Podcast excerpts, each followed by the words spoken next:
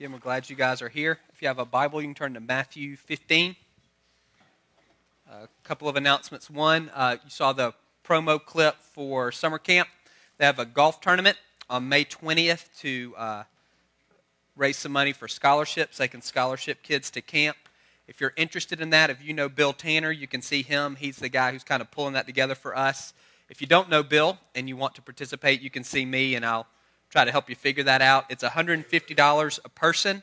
I don't know if you have to sign up as a group of four or not. I imagine not, because they'll take all of your money. So if you don't have a four, if you have a foursome, you can sign straight up. If you don't, uh, see me and I'll see if I can figure out how to navigate that with you. So that's on May twentieth, and the proceeds go for uh, scholarships for summer camp. Uh, also, said that this was the week that we were trying to figure out how much money we, we, we've got to pay for this building. There are cards in those baskets. Will you grab that? If you aren't there? Yes. See if they're baskets and see if they're cards. You already, where are the baskets? They're all over the place. Find a basket and grab a card and just take one and pass it down. All I need are three numbers. I don't need anybody's name. The first line is how much total, and then the second is just timing, and the reason we care about the timing is because we try to pay cash for everything, and we've just got to make sure that we have the cash to pay for the projects. So there's one for July first and November first. Your bottom two numbers should add up to the top number. That would be helpful for us. If you don't know when you can give, then don't worry about it. Just write on the top line. I said before, this is no. There's no guilt here. There's no pressure. You're not giving because I asked you to, and I don't want you not giving out of fear or anything. You just listen to the Lord and do what He says. We're just brief recap. We're doing some work up the street, pretty significant work up the street for our children and students. The hope is to have all that done before school starts back. That's that July first number. We want to have all that work done by the beginning of August. And then that second, that November first number is for the work that we're going to do down here. We hope to do that in September and be done by Advent. And so we need the money by November first to make that happen. So I'm going to pray. Y'all can fill out that card. And then, Misty, will you send those buckets around? How about after? Because everybody will have their eyes closed because they're praying. So they won't be able to see the bucket. There we go. God, I do thank you that you've taken care of us. Uh, for five and a half years, and we're, we trust that you'll continue to do so. We've done this three times already, and you've always given us what we've needed, and we just trust that you will continue to do that. And so, God, without any, no fanfare and no drama, just pray that you would um, provide what we need um, to do these expansions, and you would do it in a way that would bless the folks who give. And, uh, God, it would be a blessing to people who are able to come to this uh, renovated space. In Jesus' name, amen. So y'all can fill those things out and drop them in the bucket, and uh, we'll let you know how all that turned out next week. So Matthew fifteen, we said we're in the, this section where the um, controversy with Jesus is kind of is escalating. There's more overt hostility towards him. And the section we're going to look at today may at first appear to have not a whole lot to do with us. It seems like we've kind of gotten over the issues that Jesus is addressing, but I think there's there's an underlying truth there that we need to grab onto. I'll give you a little bit of background just for some terminology we're going to hit. You're, Jesus talks about the tradition of the elders. Um, that's also it's also known as the oral law. And so what you have is God gave the Old Testament. There's six hundred thirteen commands in the Old Testament. That's the written law. And then rabbis over time added to that. They interpreted, they explained, they helped people figure out how exactly they were supposed to live out this written law. And that became known as the oral law, or the tradition of the elders. And it was just as binding and just as forceful as the written law. And so, for instance, Ten Commandments, honor the Sabbath day and keep it holy. That's the written law. And then around that, there's thirty-nine activities that the rabbis decided you can't do. If you do those things, then you're working, you're not honoring the Sabbath. So those thirty-nine activities, that's the writ, that's the oral law. And so Jesus is talking about that. There's something in here called Corban, C O R B A N. That's the practice of dedicating your money to the temple, or dedicating your money to God. And once you've done that, that money can't be used for anything else. And so um, you can use it for yourself, actually, but nobody else has a claim on it, and then you make the payment upon your death. So if, if I owe Misty some money, but I've dedicated that money and said it's Corbin, it's for God only, then Misty doesn't have a claim on that, even though I owe her money. And so that's one of the things that Jesus is criticizing. And he, you'll, you'll see the word hypocrite, and that'll be a big theme for us today. A hypocrite for Jesus was someone who wore a mask. They pretended to be something on the outside that they weren't on the inside. So the fact that you're not perfect doesn't make anyone a hypocrite. That makes you a person. The fact that you sin doesn't make you a hypocrite. A hypocrite is someone who is projecting an image. There's something on the outside that they're not on the inside. It's a mask wearer. So you can keep that in mind as we go through this section. We're going to read the uh, twenty verses. Then some Pharisees and teachers of the law came to Jesus from Jerusalem and asked, "Why do your disciples break the tradition of the elders? They don't wash their hands before they eat." Jesus replied, "And why do you break the command of God for the sake of your tradition? For God said, 'Honor your father and mother,' and anyone who curses his father or mother must be put to death. But you say that if a man says to his father or mother, 'Whatever help you might otherwise have received from me is a gift devoted to God,'" there's that idea of Corbin, "he is not to honor his father with it. Thus you nullify the word of God for the sake of your tradition. You hypocrites, Isaiah was right when he prophesied about you. 'These people honor me with their lips, but their hearts are far from me. They worship me in vain. Their teachings are but rules taught by men.'"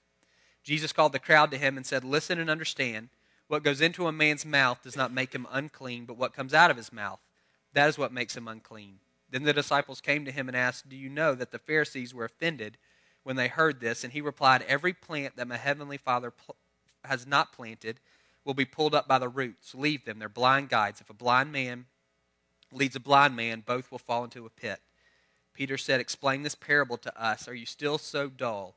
Jesus asked them, "Don't you see that whatever enters the mouth goes into the stomach and then out of the body? But the things that come out of the mouth come from the heart, and these make a man unclean. For out of the heart come evil thoughts, murder, adultery, sexual immorality, theft, false testimony, slander. These are what make a man unclean.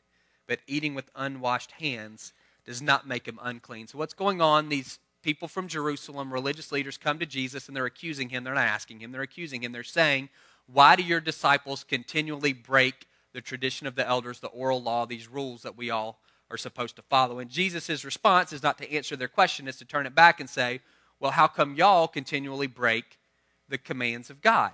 And then he gives them this, for instance. The Bible says, "Honor your father and mother," but y'all say, If a, if a son, either because he's just wicked or in a moment of irritation and frustration and anger at his parents, says, "This money that I have, I'm going to dedicate it to God," you don't let him go back on that.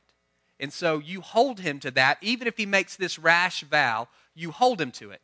And so he follows your law that says this money that's dedicated can't be used for his parents. And in so doing, he actually breaks the command of God that says he's supposed to honor his mother and father. That's hypocrisy. That looks good on the outside and it's rotten on the inside. God cares way more about hearts than he does behavior. Don't you realize, Pharisees and scribes and teachers of the law, that whether your hands are clean or not has nothing to do with the condition of your heart? There was this very there was a step-by-step method for how Jews were supposed to wash their hands before they ate. And what Jesus is saying is that doesn't matter. That's not what makes you unclean.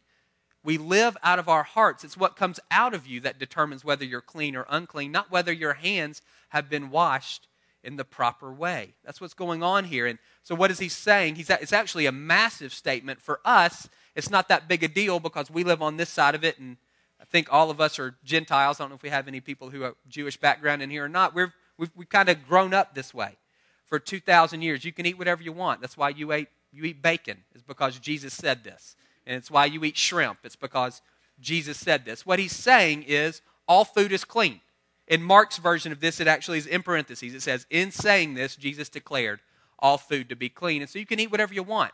There's not clean food and unclean food anymore. And even bigger than that, the whole set is called the, it's these ritual purity laws. Jesus just got rid of them. That's why uh, if you read Leviticus just for fun, most of it doesn't apply to you anymore. Here's what you do if you've got mildew, and here's what you do if you have an infectious skin disease, and here's what you do after you have kids. None of the women, none of this stuff applies anymore. We let women come to church after they have babies. They don't have to sit out for thirty days because they're unclean. And that those things, they don't, in the Old Testament, those were seen as being clean, unclean. That's what made me right or not right with God. Jesus is saying that's actually not the case. It's what's going on in your heart, not what's going on externally that makes you right or not right with God. For us, again, that seems simple. Like we get that. We've grown up in this world where we can eat what we want and we don't, we think mildew is gross, but we don't think it's a sin and it somehow separates us from God. And we, we get that. So we say, well, we understand. There's actually, I think, something deeper going on here for all of us to grab onto. There's two different ways that you can approach God. This was the Pharisees' idea. I'm using the word alignment. You can pick something else, how you approach God. What does it look like to be in a right relationship with God? I kind of like the idea of tracking with him, so I'm saying alignment. And the Pharisees' idea is that God, there's God, and, and what he's done is he's given us a written law, and then there's this oral law. So there are all of these commands. Again, there's six hundred thirteen commands in the Old Testament, plus all the oral law added to it.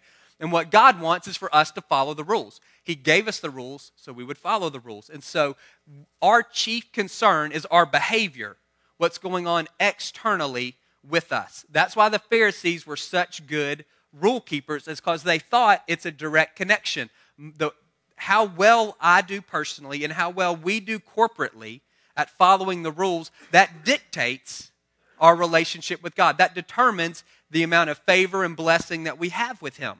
The better we are at keeping the rules, the better it is for all of us.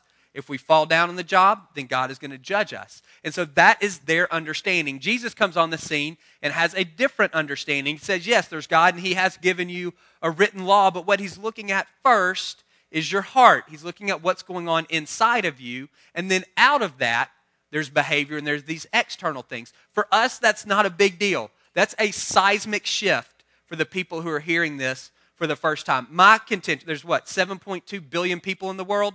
The overwhelming majority of them, however they conceive God, the, the God of the Bible, Allah, the rocks and trees, whatever it is that they worship, most of them think that their version of God cares mostly about behavior.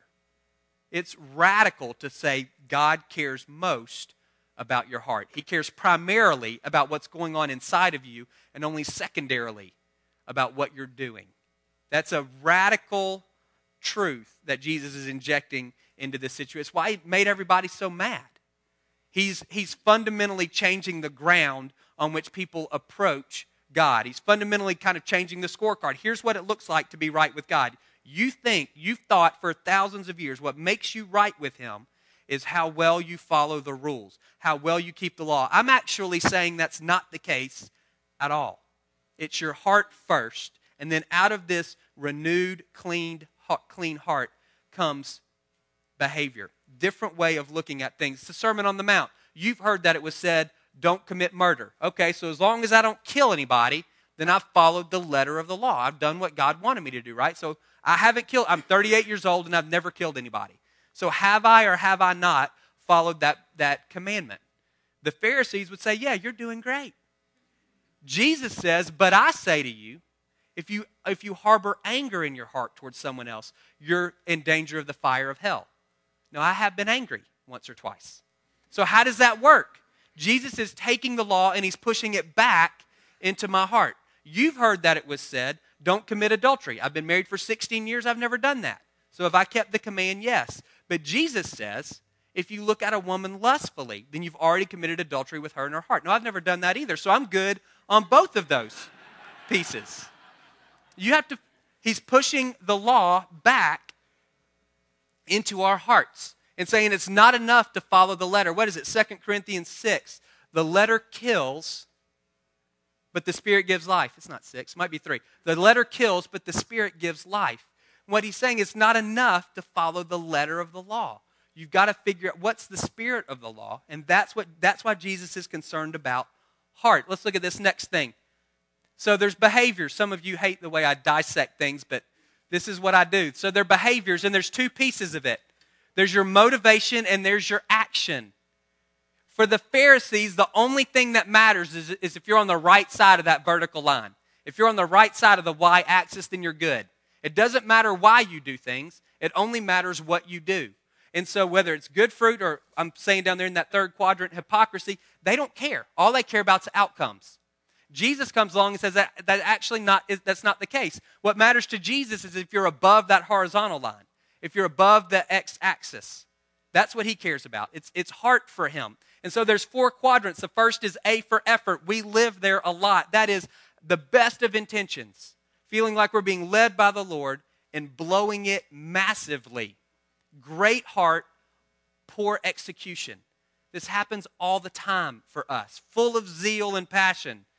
Not a ton of wisdom in how we're actually executing. Jesus is, I, I, my opinion is Jesus is good with that. As I read through the Gospels, he grabs onto people who break ceremonial rules over and over and over again and do it with the with a good heart. This woman who comes to him who's bleeding and grabs his the edge of his garment, she's breaking all kinds of rules. And what does he say? She's healed. Her faith has healed her. She's A for effort. She didn't do things necessarily the right way. Her heart was there. She was trying to connect with Jesus. Woman who comes in and washes his feet with her tears. Again, she's breaking all kinds of rules. Jesus blesses her for that. He doesn't have any problem stepping over some of the lines that have been created for him. And so the same thing is true for us. Some of you do that. Again, you're, you're full of passion and you have these great ideas, and you feel like God's saying, go for it, and you go for it, and the thing blows up in your face. A for effort. Good fruit, that's what we want. That's where we want to spend most of our time. That's good heart and good execution. Hypocrisy, that third quadrant. That's where the Pharisees lived. Poor motivation, good execution. Look good on the outside, rotten on the inside. And then rotten fruit, nobody wants that. That's poor motivation and poor execution. Here's my contention. I think we're tempted to live in that third quadrant a lot more than we recognize. I think there's a massive temptation for us, a massive pull for us towards hypocrisy. Now, none of us are, I think, are willing to say, yeah, I'm all about image and I don't really care what's going on in my heart. For us, what it looks like is the temptation to live superficially before God. That's what hypocrisy is. It's a superficial relationship with God. It's a veneer. And we're, I think, constantly tempted to live superficially before him, to live down in that third quadrant. Now, none of us want to say we get, we're rotten on the inside, and I don't know that that's the case. But I think a lot of us live disengaged on the inside. There's some stuff going on externally, but our hearts are not necessarily engaged with God. There's no depth there. Again, it's a, we're, we're, we're tempted to this superficial relationship with him. For some, it, it has to do with initially how they relate to God. We live in the Bible Belt. You go talk to ten people. You say, are you a Christian? All ten of them, if they're from the South, are going to say yes. And then you ask them why. And what they're going to say, half of them, will start by telling you how good a person they are. That's what they're going to, that's, that's the water that we swim in. We're Christians because of our behavior, because of how good a person we are, because of where we went to church, or because we were baptized when we were young. We're Christians, we're in a right relationship with God because of our track record, because of our resume, because of what we have done. That's part of what it, there's some great things about being raised in the Bible Belt. That's one of the things that's not so great, is there a lot, there are a lot of people, and some of you maybe even sitting in this room, who feel like you're good, you're in a right relationship with God, and if I were to press and say why, what you're going to start giving me is your resume. That's not why you're in a right relationship with God. You're in a right relationship with God because you're trusting Jesus. And if you're not, then you're not, no matter how good you are. That's the gospel. And it's it's wonderful. That means you don't have to try so hard anymore. You can just trust him.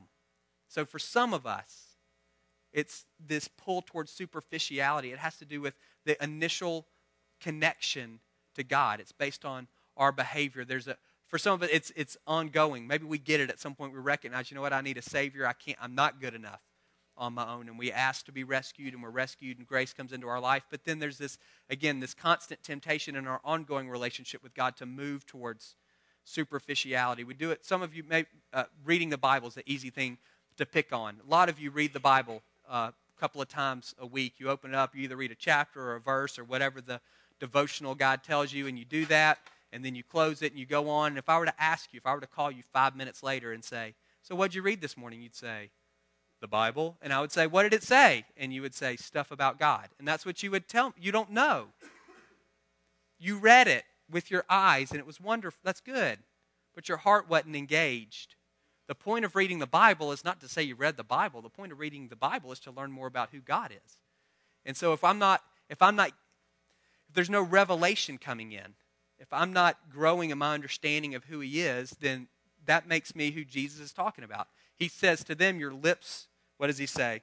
People honor me with their lips, but their hearts are from me, far from me. What he'd say to me is, you're, you're, you're honoring me with your eyes, you're reading the Bible, but your heart's not engaged at all. You're not even paying attention. Some of you are married. You get that sometimes. Your spouse is talking and you're watching T V. Are you listening to me? Yeah.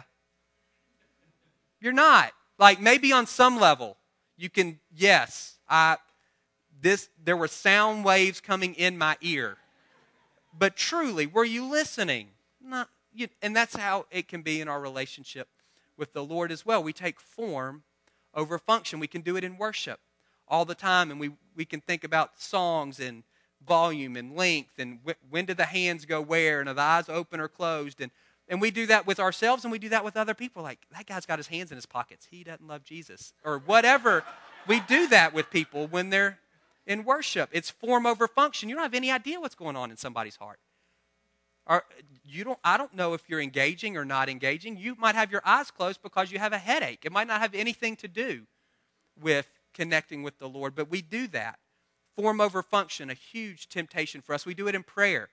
For some of us, when we know we need something from God coming up, somebody's sick and we want them healed, or we've got a decision and we need direction, or things are tight and we need provision, we clean up our act and we live right for a couple, we try to live better for a couple of weeks. And that way, when we ask God to do whatever it is we're going to ask him to do, we feel like, see, I've been a good kid for the past couple of weeks, so now you've got to give me my allowance. You know, you need to pay me for this stuff that I've done.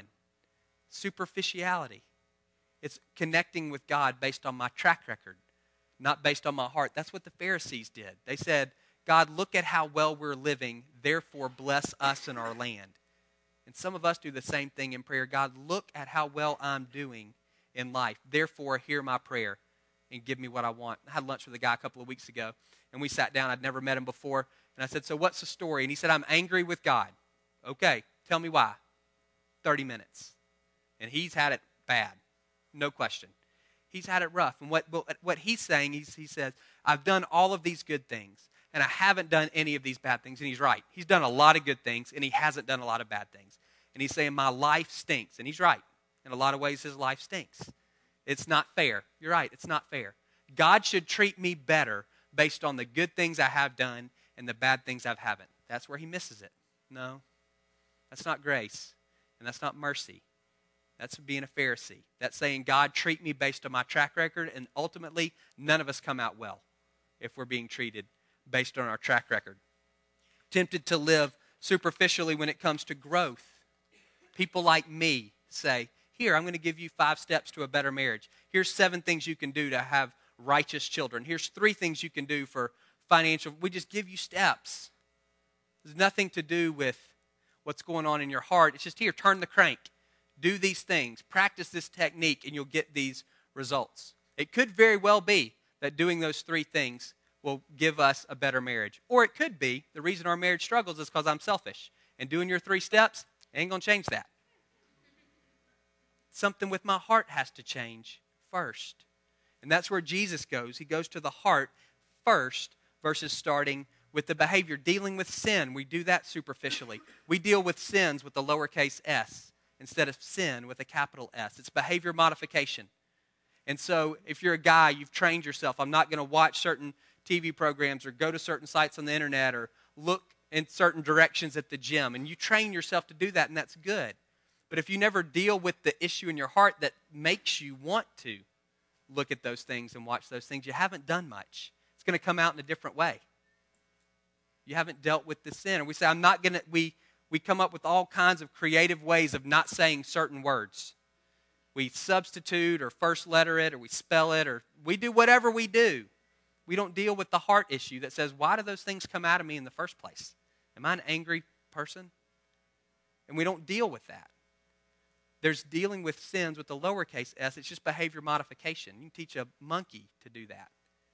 And there's dealing with sin with a capital S, which says there's something in me that needs to change, that's deeper than my behavior. There's something in my nature that needs to change. And when that changes, then the fruit will change as well. The primary issue, and this is where Jesus and the Pharisees saw things different. The primary issue, fundamentally, we're not good people who occasionally do bad things. And therefore, we just need a little more information, or we need to work a little bit harder. We need to do a little, little bit better. We're fundamentally wicked people who occasionally do good things, and we need new hearts. That's the key for us. We live out of our hearts. That's Proverbs four. Guard your heart, for it's the wellspring of life. We live from the inside out. If my heart is clean, then what comes out of my heart is clean. If my heart is dirty, then what comes out of my heart is dirty, no matter how it looks to anybody else.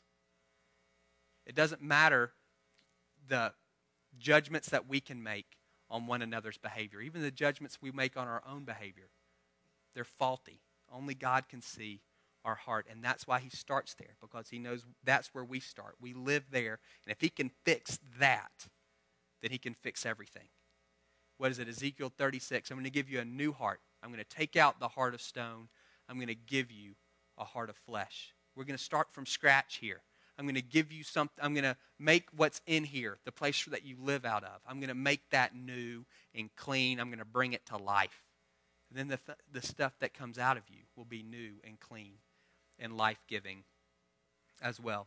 This is Second Corinthians six. From now on, uh, starting in verse seventeen, therefore, if anyone is in Christ, he's a new creation. The old is gone, the new has come.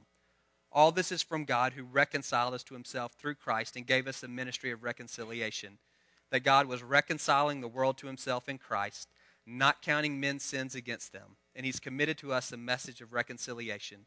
We're therefore Christ's ambassadors, as though God were making his appeal through us. We implore you on Christ's behalf, be reconciled to God. God made him who had no sin to be sin for us, so that in him we might become the righteousness of God.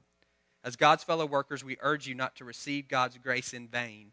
For he says, in the time of my favor I heard you, and in the day of salvation I helped you. I tell you, now is the time of God's favor. Now is the day of salvation. And so my question to you is, where do you need saving today? Or another way of looking at it, where are you living superficially today?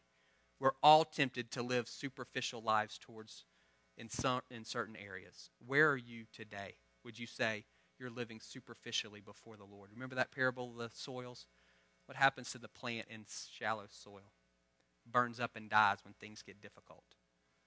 We want to see you stand firm to the end, and the only way that happens is if there's depth in your relationship with God, which means it's got to go beyond behavior to your heart. You got to let him in here, or there's never going to be sufficient depth to carry you through the difficulties of life. Everything may look great on the outside, and some of you are super competent, and you can keep it together for a long time. But at some point, the heat's going to be turned up so much, you're going to wilt and die if there's not sufficient root. So make a decision this morning to move from superficial to deep, to move from external only to internal. Give him access to your heart, and let him start from the inside out. Let's pray. God, I do pray for every man and woman in the room. God, I pray that each of us, you would convict us of the areas of our life where we're living superficially. It may be in terms of how we connect with you. It might be in relationships, dealing with, I don't know. I pray you bring conviction to any place in our life where we're living superficially. God, that we would repent of that. We would open up and say, work on my heart in that area, in those places in my life where that are dead and dry. God, I pray that you would pour your spirit to bring renewal in life. God, we don't want to be hypocrites.